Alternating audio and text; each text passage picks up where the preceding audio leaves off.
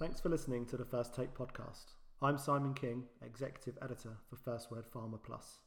On this week's episode, I catch up with my colleagues Becky Simon and Michael Flanagan to discuss some of the week's biggest pharma news stories. We take a look at new data for a promising oral psoriasis treatment being developed by Bristol Myers Squibb, bring you the lowdown on a tough Q1 for Big Pharma, with sales growth impacted by the pandemic, and dig into this week's FDA AdCom meeting looking at checkpoint inhibitor accelerated approvals.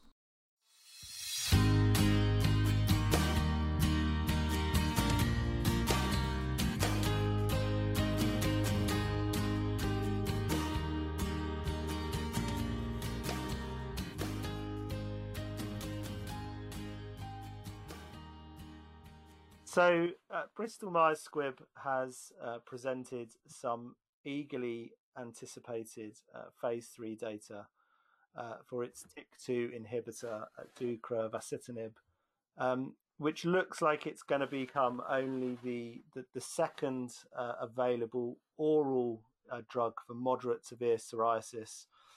And actually, in the uh, one of the two studies that it's presented data from, um, was a head-to-head study against Amgen's Otezla, which is which is the the one available oral drug, and it's it seems to be sort of significantly um, better. Um, Michael, I know you were looking at, at this story this week. It's not quite as simple as that, is it? Um, I think it is that simple right now.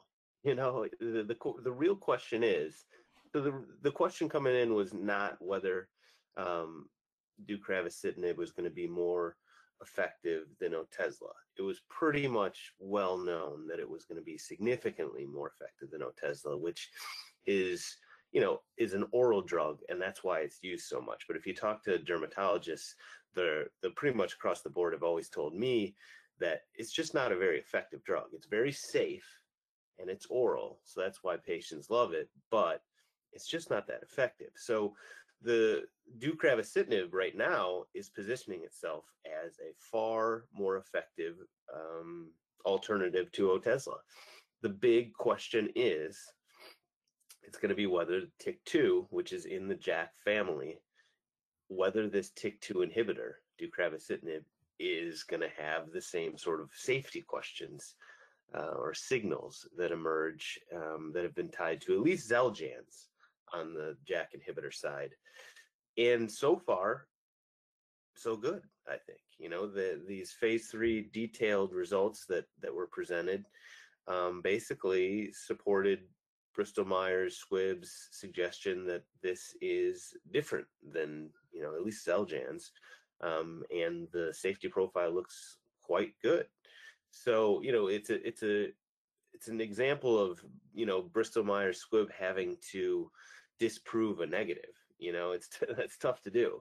Um, we're just sort of sitting here waiting as more data accrues to see whether some sort of signal emerges, and so far, it hasn't. So you know, it's it's a case of so far so good, and deucravacitinib at the moment sounds like it really is as simple as it's just a far more effective alternative to Otezla until something um, derail unless or until something derails it.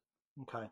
And I guess in that respect, then, the whole ongoing review of the JAK inhibitors, uh, you know, which which we've spoken about previously and is going on in the background um, with the FDA, I guess that's something to keep an eye on. I guess we, I guess you know, depending on what they do with the labeling for the JAKs, um, even then we're still not going to know, are we, until right at the last moment when when Bristol's drug comes to the market and gets approved and gets its label. We're not actually going to know until that point, I guess, how where it stands on the safety front.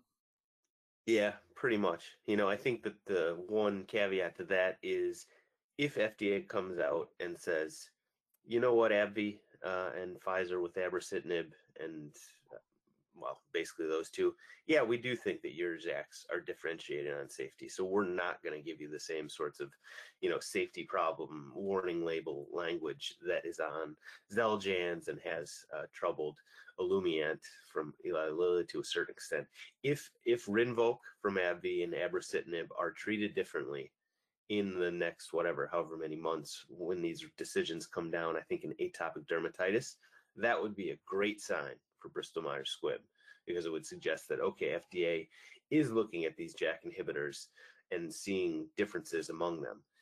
If those, so abrocitinib and, and Rinvoq in atopic dermatitis are treated essentially the same as Xeljanz, that would obviously be the opposite side. It'd be a, it, a bad sign for Bristol Myers Squibb, but they could still, and I'm sure they will try as much as they can to differentiate TYK2, you know, from these other JAKs.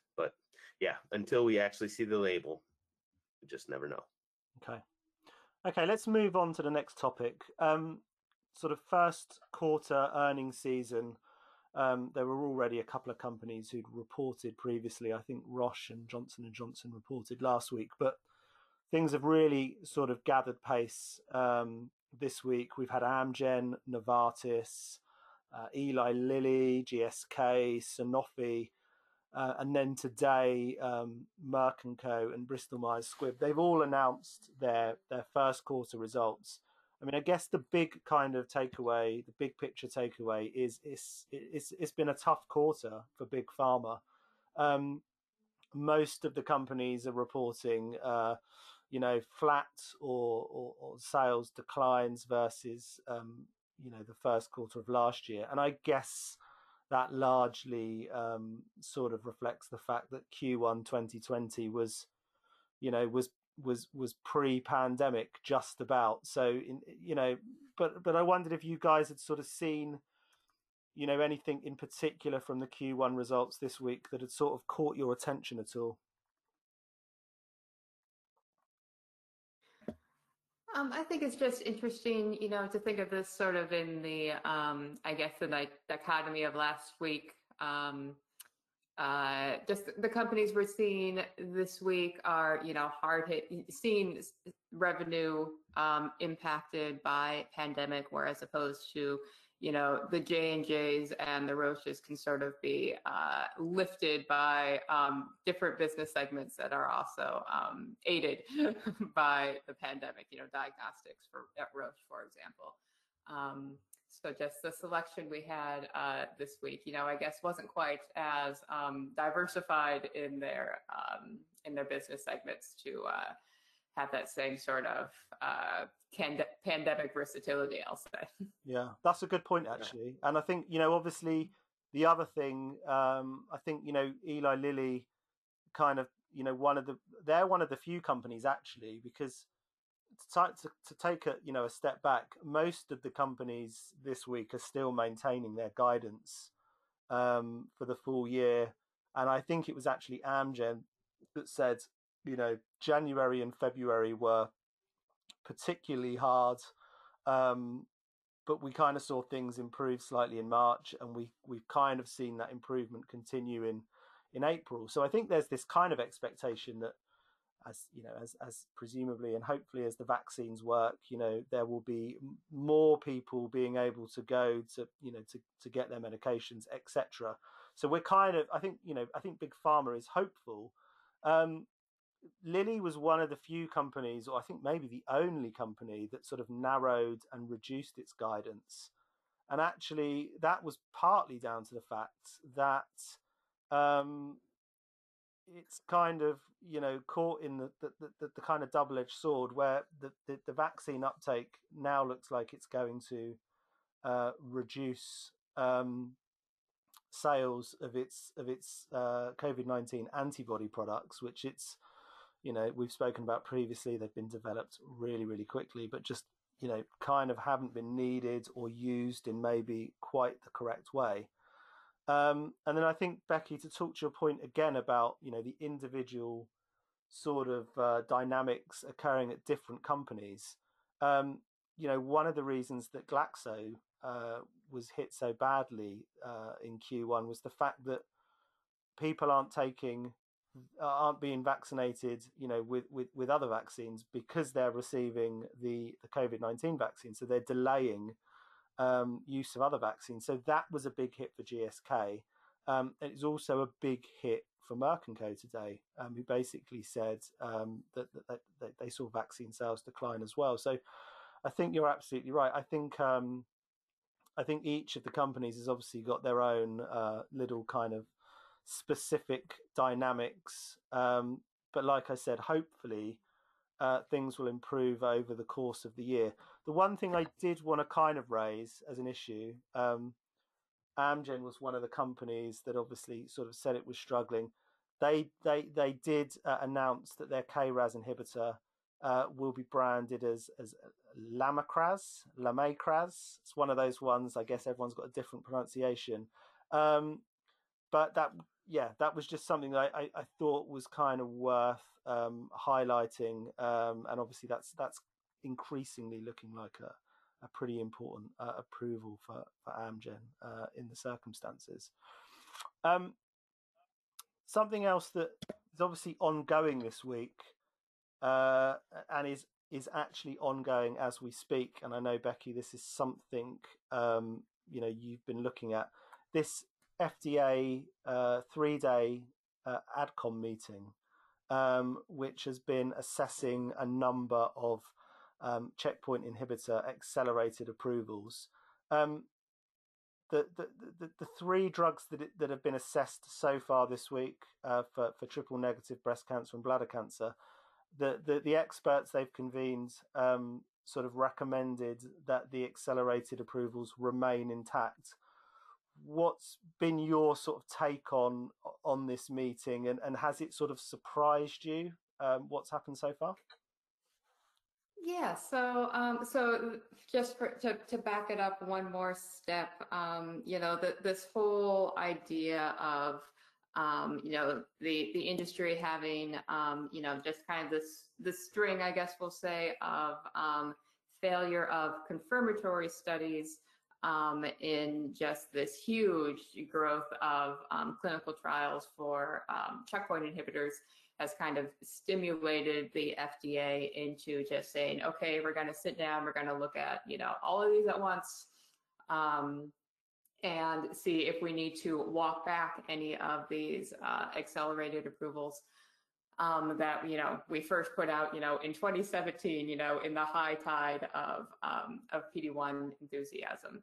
Um, so thus far we've looked at um, triple negative breast cancer with Tecentriq, excuse me. Um, and then yesterday uh, was Keytruda and Tecentriq in uh, bladder cancer both of which just kind of sail through uh, just fine. Um, in all of those cases, there was, you know, a relatively easy argument from the um, from the pharmaceutical sponsors to either, you know, point to underserved um, uh, populations, like for um, chemotherapy ineligible patients in bladder cancer, for example, with Keytruda, um, or uh, in the case of Roche for bladder cancer, you know, they have they still have outstanding survival data um, coming up um, I believe about this time next year um, from their IMvigor program. So it was, you know, very easy for the FDA to sit back and say, you know, okay, we can just, you know, wait for a more definitive data set before we, you know, do anything rash with this approval.